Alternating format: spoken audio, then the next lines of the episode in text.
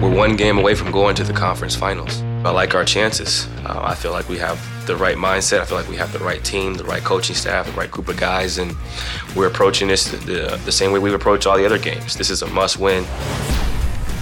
I approach every game the same. Playoffs, regular season, my mentality doesn't change. I know my body, I know my mentality, how I prepare, and I just trust my work, man. I put a lot of time into this game, a lot of sacrifice, a lot of film study, a lot of treatment, sleep, dieting the right way so that I can trust that I've done everything in my power to prepare.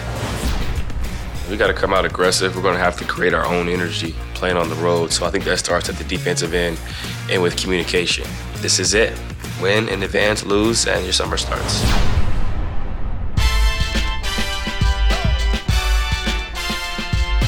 Welcome to the Francisco Rodriguez episode of Pull Up. That's right, episode number 57. Uh, currently in Portland, Oregon. Just wrapped up a, a big win at home over the Denver Nuggets in game six.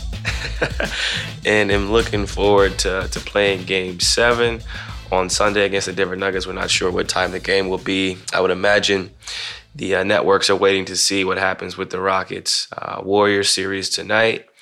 If the Rockets win, they would have a game seven on Sunday and would probably get the prime time slot because you know the NBA probably wants that to happen. Um, without further ado, let's welcome Jordan Schultz to the Pull Up Pod. As always, Jordan, did you watch the game last night? Did you watch the four overtime game a few, I don't know, four or five nights ago? How's your sleep cycle been? Well, my, my sleep cycle's probably been similar to yours because I basically, uh, except three hours later, because I stay up for all the games. Um, I watched, not only did I watch the 4 OT game, but I, I, can have a buddy attest to this. With about seven, eight minutes left in the fourth quarter, I, I jokingly said, "This game's going to quadruple overtime. Book it." And he was like, "All right, well, you you know," I, he's like, "That's the dumbest thing I ever heard." And I was like, "I was like, it probably is." But anyways, I I am so jacked up because that game was incredible, but so much has happened since that game. So uh, obviously, you guys dropped Game Four at home then then game five just gets away and never really you never get back in it. And obviously you didn't play the fourth quarter. Game six was I, I think you could we could say game six was the best all around game that you guys have played in this series.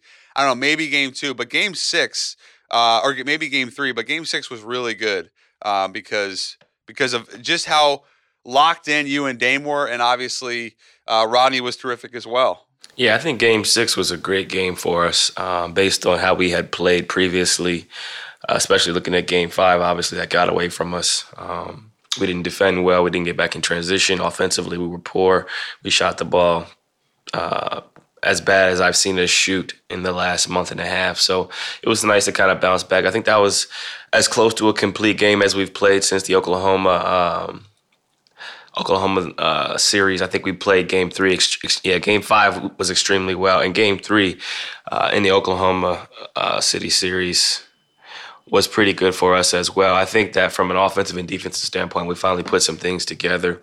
Obviously, we hit 15 threes as a team. Rodney Hood was great off the bench. Zach Collins was tremendous. ET had seven rebounds and seven assists. Um, Dame was great. I was pretty efficient. I think that you know our ability to you know, defend, get back in transition, withstand some of their runs. Uh, really, really helped us uh, come away with the win, especially at home in front of our fans. I know they were excited. Game started off, you know, pretty slow. I started off over 3. Dame started off over 2 or over 3. And uh, then we, we figured out a way to kind of battle back, go on a run, and, and change the game. Well, it was it was a lot of fun to watch. I mean, game two was a lot of fun, the four overtime game. But but this game, like you said, very complete effort you have three guys that really lit it up offensively. You mentioned Zach. I mean, Zach's a tough dude, and I think people forget, uh, or you know, they look at him and they think because he's his hair is all gelled up and you know he's kind of like this pretty boy that he's not a banger. But I loved how he got into it after Kanter and Nurk got into it in game uh, five. He he stepped up and obviously had had some words for for Jokic, and then again in game six, he's just not somebody that backs down for a young dude that hasn't had a lot of experience in this league. Zach has, has played well, but also he's really a tough dude that that, that kind of enjoys that that physical game. I think. Yeah, I mean he's a tough minded man. Obviously, he's only 21 years old. His dad joked that he was, you know, preparing for prom three summers ago, and now he's playing in the uh, NBA, playing in the semifinals with a chance to go to the conference finals. Just the, the turnaround he's made, the, the growth he showed, you know, defensively, being able to pick up schemes, being able to contest at the rim without fouling, you know, having to guard versatile players like Paul Millsap, having to guard the Joker, getting switched on guys like Jamal Murray and Gary Harris. Um, he has a knack for making the right plays, and then offensively, he's polished, he's skilled, he can stretch, he can stretch the floor, knock down threes. He's got a mid-range jumper. His his jump hook has has evolved, and um, he's he's playing the best basketball of his young career. You know, look at last night. He plays 29 minutes off the bench, gets five blocks. He's plus 15, five for five from the line, and has that credibility to where you have to you have to to kind of be honest yeah, with it. him at the three point yeah. line. You know, you have to close out. Yep, you have to respect it. And I think you know that's also played a factor in his ability to to manipulate a game. I love how you and Dame have have both put your uh, stamp on this series. Dame, um, you know, l- last night in game in game five, uh, I'm sorry, game six. Dame did some things that I, I didn't feel I didn't think he was able to accomplish consistently throughout the series leading into last night. In other words, you know, some of the splits, uh, the step back, he he just looked more comfortable and maybe had a little more lift. And some of the two man game with the bigs, he he just looked that that was to me the best he looked in this series, and the the, the most decisive he was. And then you see, you know, you you go for thirty, but it was it was a smooth thirty. It was within the flow of the offense. And then I loved how you were able to work with with with uh, you know the, the the second unit. I mean, seeing you with the second unit, giving them that offensive punch that they needed, that was really good as well. I mean, that was a different story. Yeah, our second unit did a great job. Uh, I think they changed the game, and, and they've done a solid job this entire series of you know maintaining the leads or expanding upon leads. I think Rodney Hood's been great. I think he's averaging 16, 17 a game this series. He had a career playoff high of 25. You know, went eight for 12 from the field, three or four from three. I'd like to see him go nine for nine from the line instead of six of nine. But you know, as flawless as it gets in terms of plus minus versatility, defense, offense, everything, and I think our bench unit. You know, I'm one of the unsung heroes in that bench unit is Evan Turner, a guy who hasn't scored um, in this series. You know, gets seven rebounds, gets seven assists, only has one turnover. He's able to guard Paul Millsap, and you know that's that's an underrated, undervalued aspect of his game. Is, is his versatility. Millsap goes four for fifteen from the field, with a lot of those misses coming against Evan Turner. Um, looking at you know the defense. We played on Jamal Murray. He goes seven for twenty. Starts off slow. Obviously, he still finishes with twenty four points. Uh, but you know, being able to kind of you know make it difficult on those guys. I think that played a factor. The Joker is going to be the Joker. He, he gets you know 29 points on 15 shots, flirts with the triple double, but fouls out and is a plus minus of five. You know, minus five. I think this is the first or second time in this series. You know, they they've been a negative while he's been on the court. So being able to to gain leads, being able to expand upon what we've done, you know, in in our past three wins will be important heading into Game Seven. Yeah, there's a lot to unpack there. I mean, Collins with the five blocks plays. I think he played the whole fourth quarter. I got to double check that. But you know, and, and he was able to go up against all their bigs. I mean, especially Jokic and and and Millsap. You mentioned Hood too a little while ago. What what did you see? What have you seen in Rodney's game that has changed? Because you know he he up until this point he hadn't had this type of consistent offensive success. So what is he doing differently against Denver? I think he's finally getting comfortable. What people fail to realize is that he was a late season acquisition. So being able to to get immersed in our culture, better understand our playbook, you know, better understand how he can be utilized uh, within our team and our concepts, you know, figuring out where he's going to find his shots, and then, you know, having the confidence and understanding that look, Rod, we need you to be aggressive. We need you to attack. And don't worry about missing shots. Don't worry about turning the ball over. Don't think. Just go hoop. Be yourself. You know, to kind of take it back to those Mississippi days. And I think he's done that. He's found his joy. He's found his love for the game again. And it's funny. People will say, well, you're a millionaire. You know what I'm saying? Your life is great. You know, how do you lose your love or your joy? You'd be surprised how quick people can lose, you know, their happiness, their joy when things aren't going well, when they start to doubt themselves, when they start to, you know, have poor performance or or they're not playing or they have a bad situation to where it weighs on you. And I think that his situation in Cleveland wasn't the greatest for him, but I think it created a monster. It created someone who became more determined to prove people wrong. Someone who was more determined in the summertime with their workouts, their approach, understanding that another opportunity is going to come. As he said before, he didn't know when, but you have to kind of protect your dream, and he's done that. He's protected his dream. He's worked on his game. He's been positive. We've kind of we've kind of you know gave him that positive reinforcement you know allowing him to be himself be aggressive understanding that hey, you can take big shots, you can make big shots, you can really affect the series. And he's done that. Now I think that it doesn't really matter who you put on him because the confidence is already there. He's essentially hit a game winner in one series. Um, you know, in that four overtime four overtime game, he hit some big shots tonight, and now he feels like he has a mismatch. You know, regardless of who's covering him. He had 30 points on 22 possessions against uh, Will Barton in Game Six. Uh, um, uh, I'm sorry, Portland had 20 had 30 points. Portland had 30 points on 22 possessions on which Barton guarded Hood in game 6. So he, he was able to get to his spots um, and it just goes to show you what what basketball is to so many people and, and how the opportunities can come in, in so many different ways. You know, Rodney Hood going from Mississippi State to Duke to Cleveland um, you know, you know, not not fitting in with LeBron at all uh, after after being traded from Utah, then coming to Portland, and now he's he's arguably you know the third or fourth most important player on your team. Zach Collins, you know, when you guys traded or when you guys signed Enes Kanter, you know, I, I don't think it was I think it was an insurance policy for for Nurk, but but all of a sudden, you know, six weeks later, Nurk gets hurt, and now Collins is able to come in and, and play this type of minutes that he hasn't played all year. So I don't. But basketball has a way of, uh, like you said, allowing and rewarding patience if you continue to put the work in. And and obviously, you know, Game Seven is going to be just an absolute uh, fight to the end because both these teams have played really hard. But is there anything, see, for you that you can look at um, and do? I guess what can you take away from Game Six that works so well, and then implement that into Game Seven?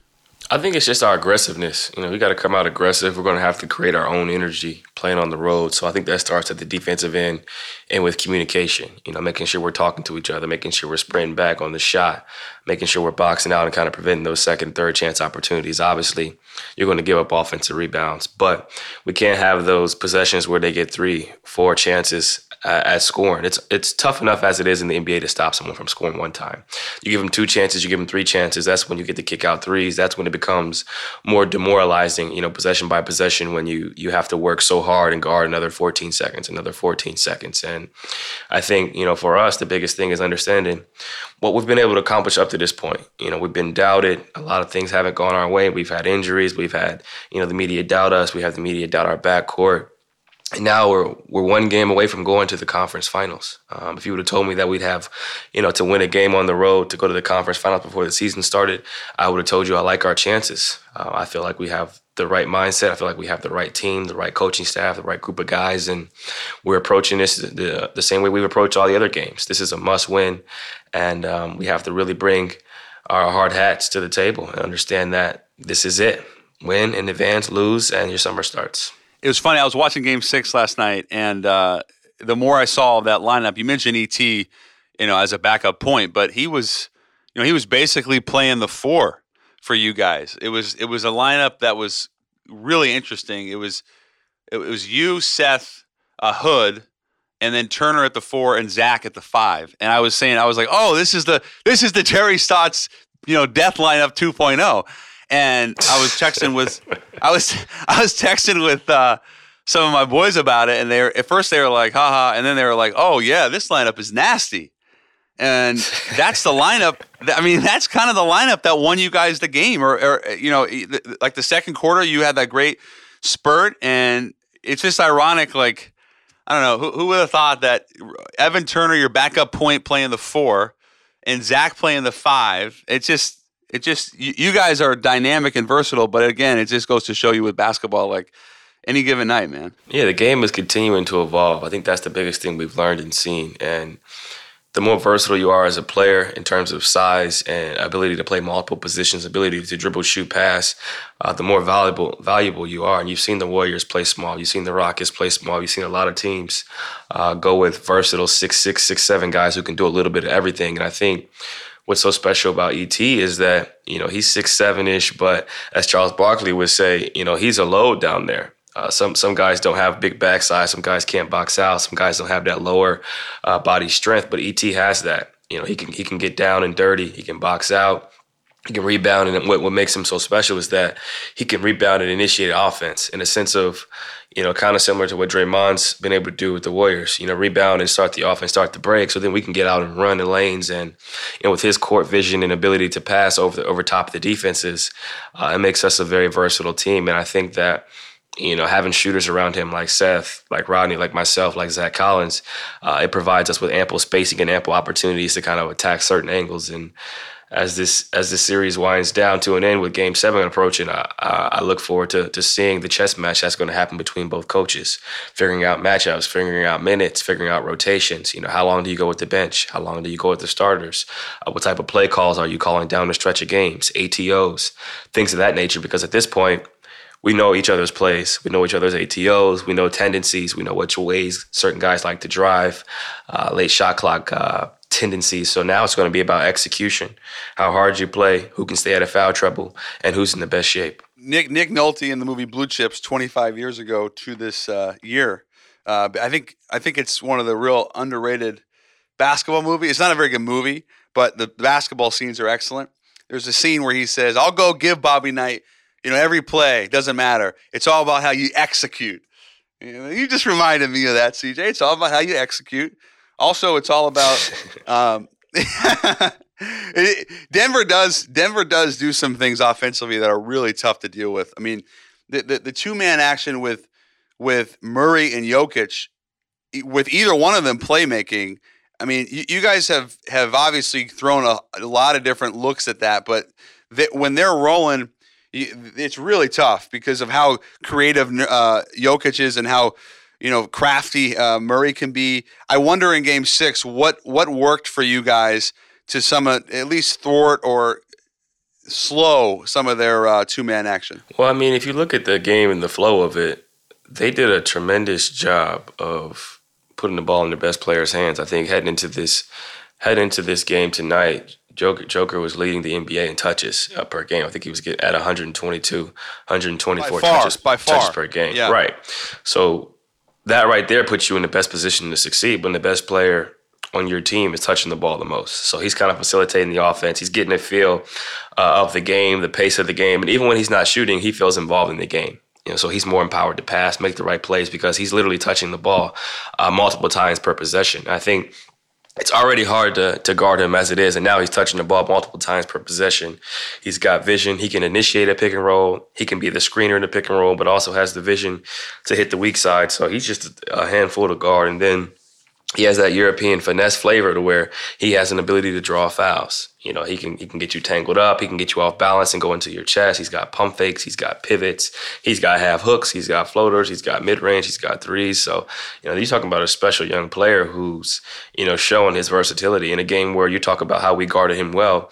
He goes 10 for 15 from the field, has 12 rebounds, 10 defensive, um, and 29 points. But you know, for us, it's, it's just making it as difficult as possible. We just got to make it difficult on him and Jamal. Uh, make some of those other guys beat us. You know, the Torrey Craigs of the world, uh, the uh, Malik Beasleys of the world, the Will Bartons of the world, and uh, I like our chances. Well, I was saying, I, I guess I should have been more specific. It was more Murray for me because he had a really slow start, and it just seemed like with when they tried to run their two man stuff that you were able to control it. And and Murray never got he never got a rhythm in that game. Like game five, the whole game he was in a rhythm. Game six, he he never found it. Yeah, I think that's just a credit to our, our guys. You know, guys have been locked in. Uh, we've tried to make some adjustments uh, each game, each um, each possession, understanding that these are these are quality players. These are quality players who are going to make shots, and it's a make or miss league. Uh, you can play good defense on a guy and, and, he can make a shot. Sometimes you can play poor defense and he can miss, but it's just about trying to make it as difficult as possible each possession. And I think last night we did a better job of making it difficult, and we have to do that in Game Seven. Trying to string together, you know, three, four stops, you know, three, four tough shots. They might make one, but consistently get the, and then on offense, try to get good looks because you know obviously guys are going to miss shots, but the more good looks, better percentages. I mean, that's it's pretty pretty much it's it's really simple, but it's very hard to actually go out and do. Yeah, it's it's extremely hard. It's easier said than done. People will watch the game and say, you know, well, why are they giving up offensive rebounds? You think we're trying to let them get offensive rebounds and get more possessions? like we are trying. Like everyone is trying. And the, the, funny part is that people talk about the rebounding disparity. Uh, we we've been right there with them on offensive rebounds on second chance points. So we both have to do a better job of preventing second chance points. But I think it's so glaring when there's possessions where they get four chances at scoring. And then you kind of remember that possession like, wow, they just got four offensive rebounds. And then we do a good job on a couple possessions and then they get one offensive rebound and it kind of stands out. But, you know, we, we, we just have to tighten up. And I think easy points will be a premium. They went to the line 32 times and they shot 93.8%. So they made 30 out of 32. We went to the line 30 times and shot 22 of 30. So not leaving points on the board, you know, not turning the ball over. We only had nine turnovers. I think all those things will be a factor uh, in a game where it's everything is magnified. There's there's the same amount of possessions, but this is a chance to either advance or be eliminated. So you have to really be locked in each possession. More show in a minute, but first, support for Pull Up with CJ McCollum comes from Wix.com. With Wix, you can create your very own professional website. Choose a template you love and customize it by adding your own text, images, and videos. With hundreds of intuitive design features, you can tell your story exactly the way you want. Want even more for your website? You can easily start a blog, launch an online store, or create an event. Share everything in a click on social media and drive even more traffic to your site with SEO tools to get found on Google. Wix has all the tools you need to create the exact website you want. You can even create a beautiful website while listening to this podcast. Over 140 million people chose Wix to create their website. Create yours today. Get started now by going to Wix.com. That's W-I-X.com slash pull up to get 10% off. Okay, back to the show. Two quick notes uh, on game seven before we move on to the other series. Is there is there anything that you do differently at all, see, approaching game seven, or are you exactly the same? Oh man, I approach every game the same playoffs, regular season, my mentality doesn't change. I know what I need to do to get myself ready. As I've said, you know, historically, I know my body, I know my mentality, how I prepare. Um, and I just trust my work, man. I put a lot of time into this game, a lot of sacrifice, a lot of film study, a lot of treatment, sleep, dieting the right way so that I can trust that I've done everything in my power to prepare. And then it's just it's just up to my body to go react and do what it does. And you know, whether we play at one o'clock or seven o'clock or eight o'clock, it doesn't matter. I'll get the same amount of hours of sleep I normally get. I'll watch my TV shows like I normally do. I'll study film. I'll FaceTime my fiance, and I'll do all the things I normally do because uh, at the end of the day, it's just a game. Uh, obviously, our season's on the line. Their season's on the line. There'll be pressure. Uh, there'll be intensity. There'll be nerves and anxiety from some players on the team. But for me, I know who I am. I know what I've done to, to put myself in this position. I got it out the mud, man. I went to I went to a small university where no one has ever gone to the NBA before. So for me, this is just another game to where I get to show the world who I am. And what, what a lot of people already know, uh, more people are starting to find out. Well, you win enough games, you're going to get on prime time regardless. So I, I know, I know that. Uh, also, we should we should include the fact that you know you're you're very kind to typically respond to my to my uh, Game of Thrones or wine text messages whenever I bother you. I, am just trying. I, I, like to. I like to distract you when it when uh, when you got enough on your plate. You know, I'll send you a picture of the ottoman that you ruined or something like that. You know. Man, I can't wait to come to New York so I can so I can just show up at the house with a new ottoman. well, well, well, we can we can cross that bridge after the NBA Finals when uh, when hopefully for for all Blazer fans and CJ and and Rip City that you you know you're, you're celebrating. Um, last question in this series: Has there been any chatter? Uh, obviously, you know, Nurk got into it with. I'm sorry, uh, Jokic got into it with uh, with Zach Collins and um, Kanter. But has there been any other chatter uh, at all, or no? I mean, it's a playoff series to where both teams are competitive. Both teams want to advance to the conference finals, and you want to win. So there's going to be chatter. There's going to be you know, a little bit of extra shoving after possessions because this game this game means so much to us, man. So I mean, there's definitely been a lot of things being said back and forth from benches and things of that nature, but uh, it's normal. It's normal to me. That's the way the game should be played. If if if you care about the game, you're gonna take hard fouls. If you care about the game, somebody say something to you, you're gonna say something back unless you're just afraid. And I ain't built like that. And I think we got a lot of guys who who are gonna stick up for themselves. And sometimes I think it's appropriate to react and respond, and sometimes I think it's appropriate that you don't say anything. And and in this sense, I think some talking will happen, some pushes will happen, whatever. But as long as it's clean and nothing crazy, I don't mind it. More, uh, more, more chit chat in this series or OKC? OKC for sure. there it is. For sure. There for it is. sure. No, I figured. close. Yeah, I figured. I mean, Russ alone is chatterbox uh, in that series through five games. But it does see. I you know you can see. I mean, even even from from from afar, you can see guys chirping. But it it did nothing egregious. I mean, like you said, just competitive stuff, which, which is always uh, you know more fun to watch. Um, okay. Bucks Celtics, Kyrie, obviously the topic of discussion. Has he has he not played his final game with the Celtics? I don't know how much of the series you were able to watch, but um, what did you make of it? And and really with Kyrie, what do you think went wrong? I was able to watch a lot of this series, and honestly, I was surprised at how it ended. Not that the Bucks weren't good enough to beat them. I think the Bucks are a quality team, and they outplayed them. But I was just surprised at how much Kyrie struggled. Historically, he's been great in the playoffs. He's been efficient. He's been effective, and in closeout games, he's been essentially flawless. You know, looking looking historically back on how he played against the Warriors, how he's played against Eastern Conference teams in, in closeout games, and when they're facing elimination, I was just surprised that he struggled so much. I think that they had a lot of other issues going on outside of you know what we've seen during the games. You know, locker room stuff. Obviously, uh, it was a tough year for a lot of those players having to adjust their roles, you know, based on you know how successful they were without Kyrie last year to kind of integrate him back in. Gordon Hayward was coming off a, an injury to where he was trying to find his rhythm. So I think there's just a lot of things that factored in. Obviously, Marcus Smart being hurt, you know, for a little while changed some things up for them as well. But I think we have seen him play his last game in Boston. Uh, I would be extremely surprised if he if he came back to Boston uh, based on the circumstances, what's what's happened, the body language, um, everything uh, that I was able to kind of notice. I'm sure a lot of people, you know, seeing the same things. Just just feels like uh, a change of scenery is needed for for both parties involved, and I'm sure that's going to happen. Yeah, I don't think um, I've seen a stranger fall from grace for a superstar in a city. When he got there, uh, and really all throughout last year until he got hurt, and then for part of this season, at least at the beginning, you know, he was he was really beloved by the fans, and it, it slowly started to disintegrate.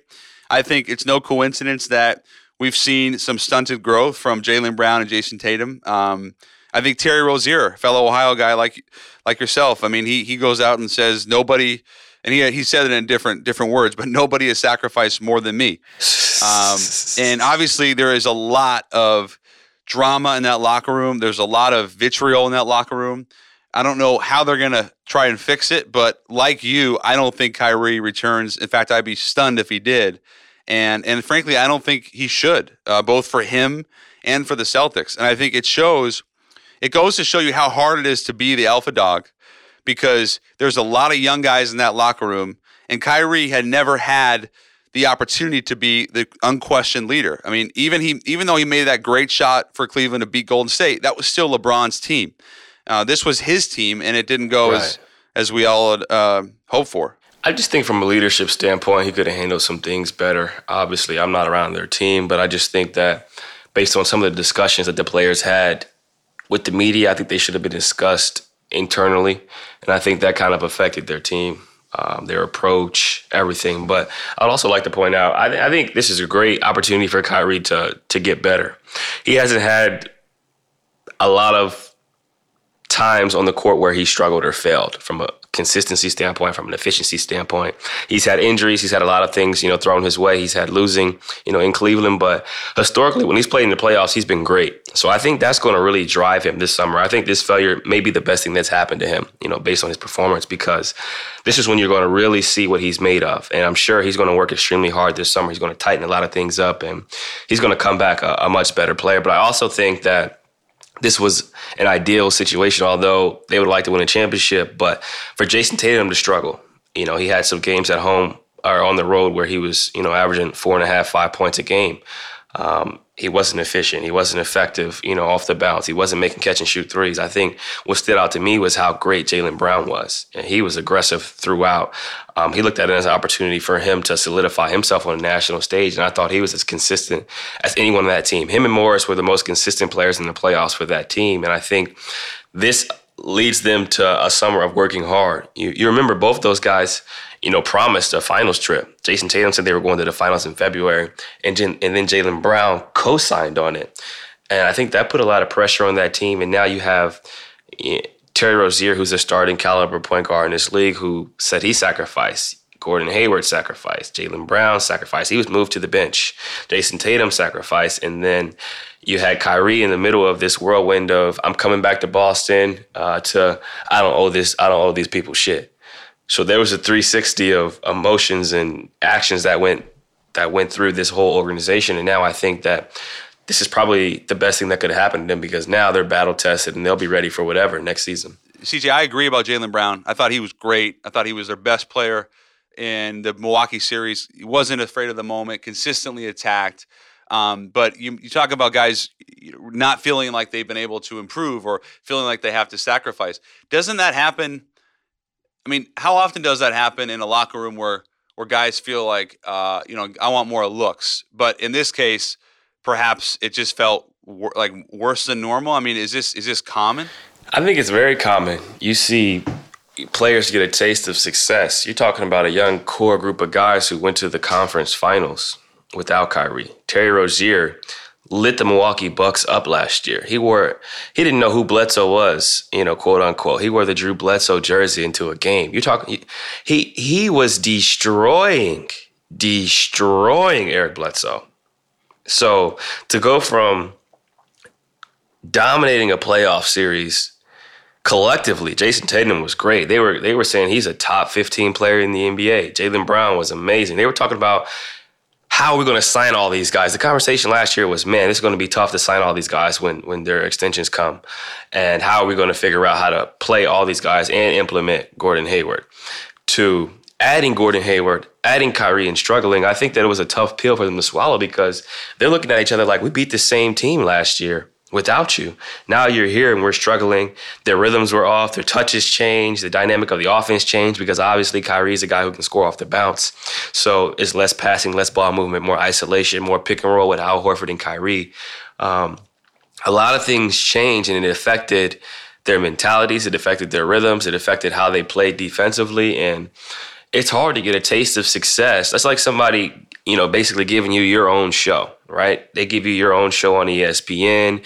Uh, your co-host goes out, and it's just you, and you're and you're killing it. You're crushing it. Ratings are up. Everything's going well, and then your co-host comes back, and your co-host kind of takes over, and you've been running the show yourself for what two months, and everything was going great. Now it's just a little different. There's a, a different type of dynamic that changes, and I think that you know since the Celtics had a taste of so much success, they had a big summer of you know, Jayson Tatum talking about he wanted to be an all star this season. There was just a lot of things that were said and that happened to them. And then it was just a down downward spiral. And I think that it all happened because of the taste of success they got without Kyrie and Gordon.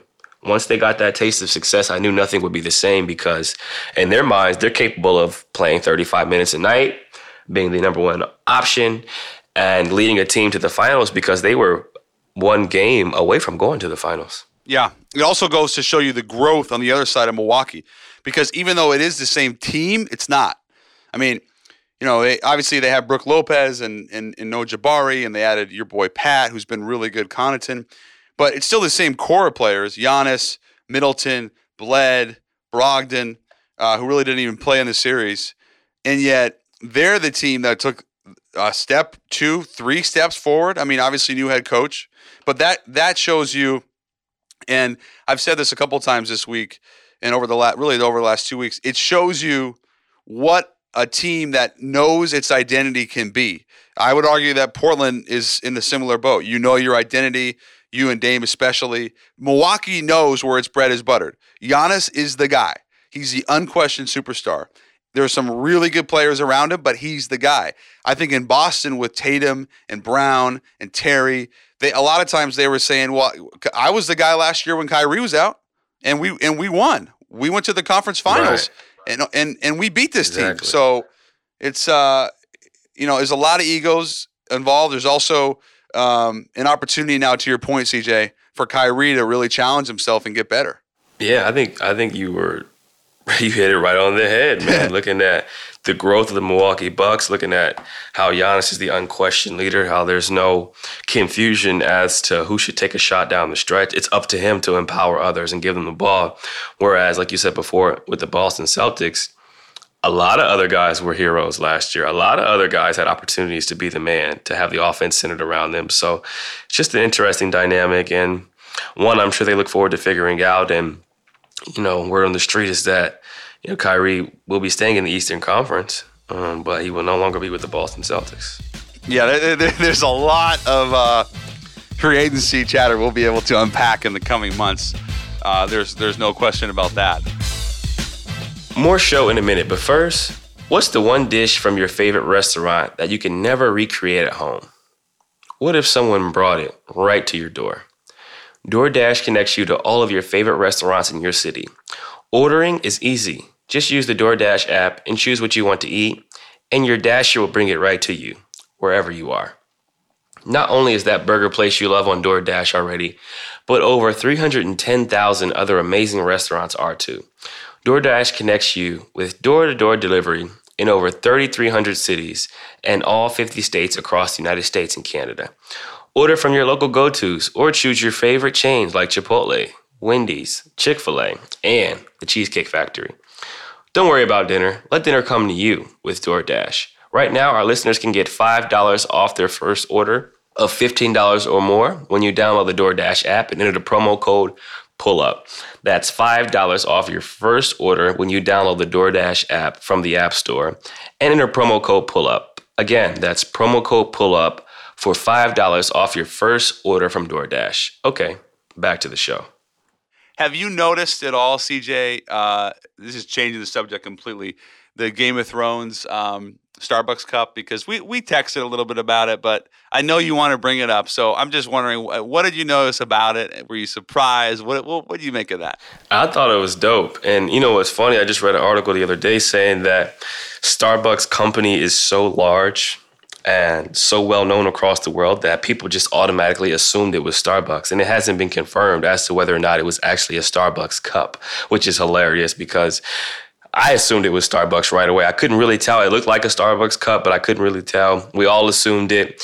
The networks assumed it. Starbucks, you know, had kind of released a statement basically saying that you know they don't they don't really know what's going on with it. But you know, they're, they're, it's funny that the the Queen of Dragons, you know, likes a latte every now and then. You know, but I think that that's just showing you the growth of the company. That it's so large that people just automatically assume like that's Starbucks, and the amount of attention it was able to generate. I think they said it, it generated, you know, over two billion dollars in, in potential revenue from the amount of people that watched Game of Thrones to the amount of people that discussed whether or not it was Starbucks, and then they discussed what type of Starbucks coffee it was.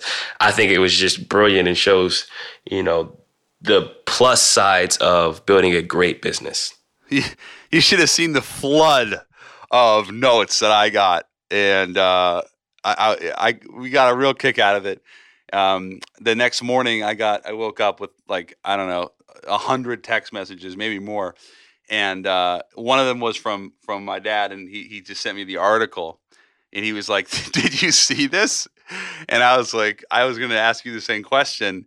And we were both just like that. That's crazy because I don't even think it's the cup. I don't think it was a Starbucks cup. That that's the irony of the whole the whole thing. Right, and that just shows you the type of business uh, Starbucks has built. Like that we we associate any type of cup with Starbucks. Like if you see a coffee cup, you assume it's Starbucks because it's what everybody drinks. It's what everybody likes. And that's the irony of this entire thing is that we just assumed. We we had no idea. And then the rumors just started traveling so fast that we just automatically started figuring out what she was drinking, and I hope it was a green tea latte. That's your go-to, right? Yes, sir. Green tea latte or a chai tea latte. we got to get you on just straight black coffee. Oh no, I'll never do that. I will never do that, man. The, I just, I just like a little like kick, a small one though. Like I don't want to get punched. I don't want to be punched by the coffee. You know what I'm gonna do this summer? When uh, I'm gonna I'm gonna make a drink for you, and I'm gonna be like, "This is a new uh, chai blend. It's gonna be like a quadruple espresso." I will spit it. Like I'll, I'll know right away and be like, "This is disgusting." Yeah, yeah. You'll be like, "This, out. this what is this garbage? What is this sludge?" Yeah, what is this? Um, what is this? This is not a latte. Where's my? I was gonna say, where's my matcha? Is this organic? we didn't talk about Kawhi. We didn't. Dis- we didn't discuss how dominant Kawhi has been. I know, I know. Well, what have you seen? I mean, obviously he's a great player, and we all know that. But what have you seen that's been most impressive? I think the thing I've seen that's most impressive is his ability to score at every level efficiently. He can finish around the basket. He's got hooks, floaters, strong finishes at the rim. He's got mid range. He has fadeaways. He has Kobe like footwork, being able to kind of pivot and go over e- either shoulder. And he has the ability to shoot threes, not just catch and shoot, but off the dribble. And he's doing it at like a 55, 60% clip, man, which is extremely impressive, uh, to say the least, while going out there and defending at a high level and being an all NBA caliber defender. So I'm just impressed with his overall efficiency, his ability to do everything, and the transformation he's made from when he first got into the league to now is crazy, and which is why I think that the, the Raptors will probably win Game Seven on his back alone because he's virtually unstoppable. Um, when he's when he gets going, and he's gotten going every in every game this series, he's he's unstoppable. So if he gets any type of contributions from his supporting cast, Kyle Lowry, Siakam, you know, Danny Green, I think that it's it's a foregone conclusion that they'll be advancing to the Eastern Conference Finals. And I think it's a credit to him how well he's played that people are, are comparing him to Kobe. They're comparing him to Michael because who else who else is scoring 35 per game in this series, you know, at the guard position, at the wing position. Like those are the only players that have did it. So it, it sucks that we have to always compare generation to generation, but you look at what he's doing and it is Kobe esque, it is Jordan esque. And uh, the old heads hate to say it and hate to admit it because you, you, how dare you compare someone to Jordan or Kobe? But we're not comparing their careers or body of work. We're comparing what they're doing right now and how he how he's doing it right now. You know, based on this one series alone, not game winners and, and everything that goes into it. Just this series and the type of moves he's making and how he's scoring. Everything about him is uh, is special. Uh, defensively, his his handle, the way he breaks down a defense, the way he can play make, his shooting, his clutch shot making, uh, how efficient he is. I mean, it's just his rebounding. You can you can pick anything. You know, when he came in the league, to your point, he shot 1.7 threes a game as a rookie. Uh, then three, 2.83. This year, he took five threes a game and shot over 37% from three, 27 points a game. He's been obviously better in the playoffs. Toronto, like their efficiency drops 50, 60 points, sometimes more, when their offensive rating when when Kawhi leaves the floor.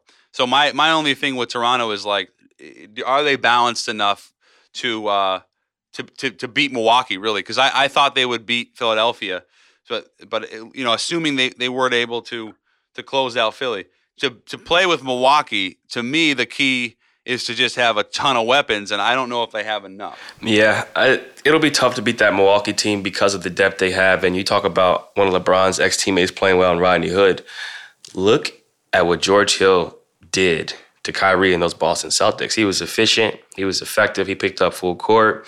He knocked down threes. He hit big shots. He carried the load when Giannis wasn't playing well. He carried the load when Khris Middleton wasn't playing well. And I think their bench with my guy Pat, shout out to Patty Fastball, they've been tremendous. They've been able to extend leads when Giannis was on the bench. They've been able to kind of change games. And I think that's one of the reasons why they'll be successful. They added shooters in, in Mirotic. They added shooters uh, from the bench and just kind of surrounded Giannis with a lot of different players who can impact the game. And and now he just slashes, he pushes in transition, he finds the open man, and it opens up a lot of stuff for them. So it'll be hard to to knock that team off. And I'm sure uh, whoever wins is is looking forward to the challenge of of having to guard him for 35 to 40 minutes. One thing that stands out about both Giannis and Kawhi that they have in common is just how comfortable they are um, in their own skin as players. Like they know they know what they what they do best.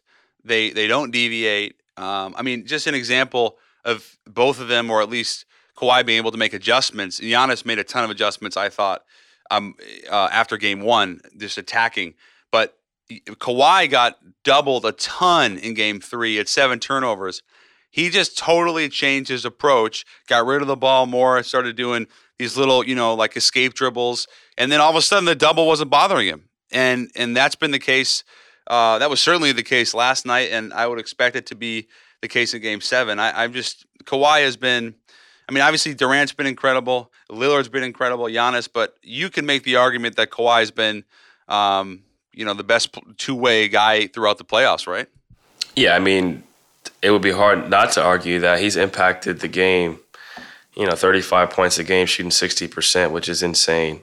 Guarding the uh, arguably the, the second, the third best player on the Sixers, and Jimmy Butler and Ben Simmons, and even Tobias Harris at times. I think he's he's shown that he is as elite as they come, and he's only going to continue to get better. You know, talk about a guy who's still under 30, coming off of uh, a hip surgery that was you know, considered to be career altering uh, from a lot of different perspective uh, and analysts and, and doctors. What do you make of the Lakers?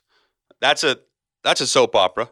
Yeah, I think it's hilarious. They're having a protest today. A protest, uh, I know. It's for which is which is, which is extremely funny, but I, I think they're going about things the wrong way. And I like to talk about organizations, but um, just based on the stories that I've heard, um, trying to pick Ty Lue's assistants, having Kurt Rambis um, involved in the selection process, and then recommending Kurt Rambis as one of the elite assistants. I think that this is a, a sticky situation that is got to be rubbing LeBron the wrong way. Um, first, the Magic stepping down. Now, this uh, not hiring Ty Lue.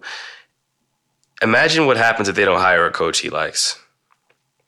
Um, this could be this could be a really ugly situation for that franchise and organization. And you're talking about a team that's trying to land free agents. They don't know who's running the organization. They don't know who the head coach is going to be. There's a lot of question marks that uh, they need to solve in the near future. Or not only is LeBron going to be unhappy, but you're going to have an unhappy fan base and a potential team in your city that lands more free agents than you. Could be sickening.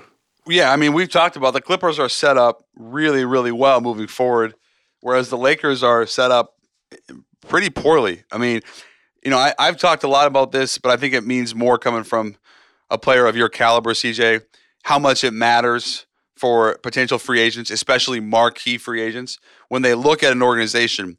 What direction are we going? What are we? The, the, the Lakers are, are so rudderless and, and confused as to what they want to be and who they want to become. I mean, they have LeBron, they have this, you know, great, great player, but other than that, they have nothing to really say this is who we can be. Uh, they don't have a president. They have a GM who's only been doing it for one year. They have an owner in Jeanie Buss who fired her brother but doesn't really know what's going on. Uh, and they have a fan base that demands excellence. So it is a, you said sticky. I, I would say it's borderline disastrous at this point, and I don't see any way it's going to get better. Yeah. And I don't, I don't know what they do from here. You know, figuring out who's going to run the show is a good start. Figuring out who's going to be the coach is a good start, and then you know how to target certain free agents. But um, Laker land, uh, it's going to be interesting because you talk about one of those fan bases, like you said before. They don't play any games. They will boo you at home. They will cheer you at home as well. But when things aren't going their way as Laker fans, it's like it's like the East Coast. It's like some of those East Coast teams, man. They will turn on you in a hurry, and I think that the Lakers are on the cusp of losing a lot of fans and star players. Yeah, and and when you consider where the Clippers are and where they're going, uh, there's a report that LeBron wants Tom Thibodeau. I have, I don't know if that's true, um, but you know we'll have to, we'll monitor this. We'll, we'll be monitoring this moving forward. Um, CJ, I got to tell you, today was really fun. I, I can't wait for Game Seven. When are you When are you guys traveling? Uh, I think we leave tomorrow morning. I actually got to check. I'm about to go in and get some treatment right now. Steam room, stretch, massage. But I think we leave. I think we leave Saturday morning. You know what's crazy, man? Sunday is Mother's Day, man. So shout out to my mom. Happy Mother's Day.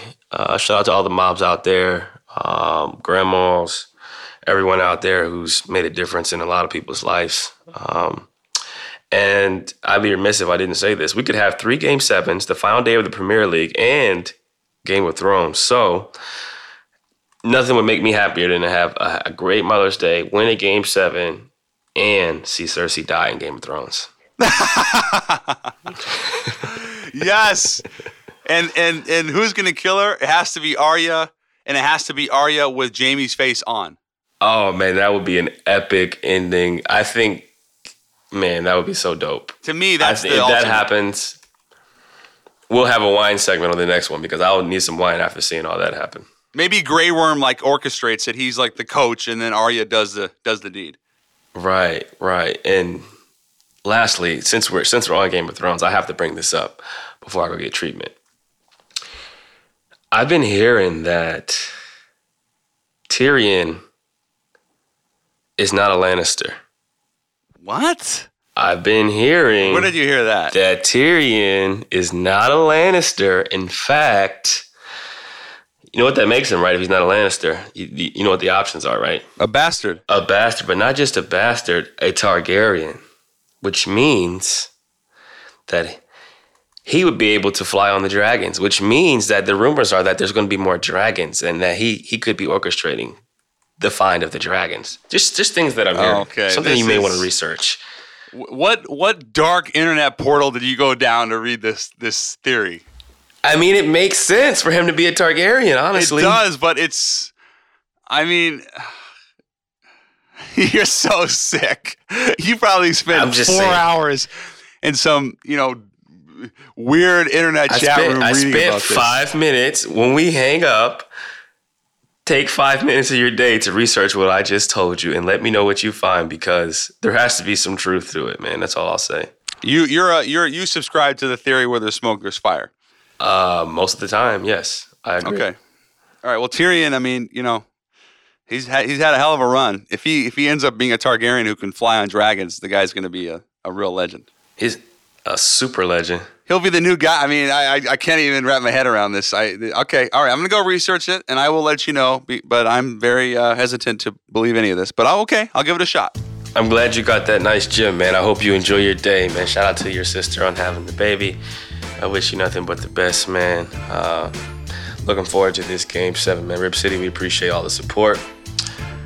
Looking forward to trying to get this done on the road, man. You can catch us on Apple Podcasts, Spotify, radio.com backslash pull up with CJ, or wherever you get your shows. And don't forget to Pull up.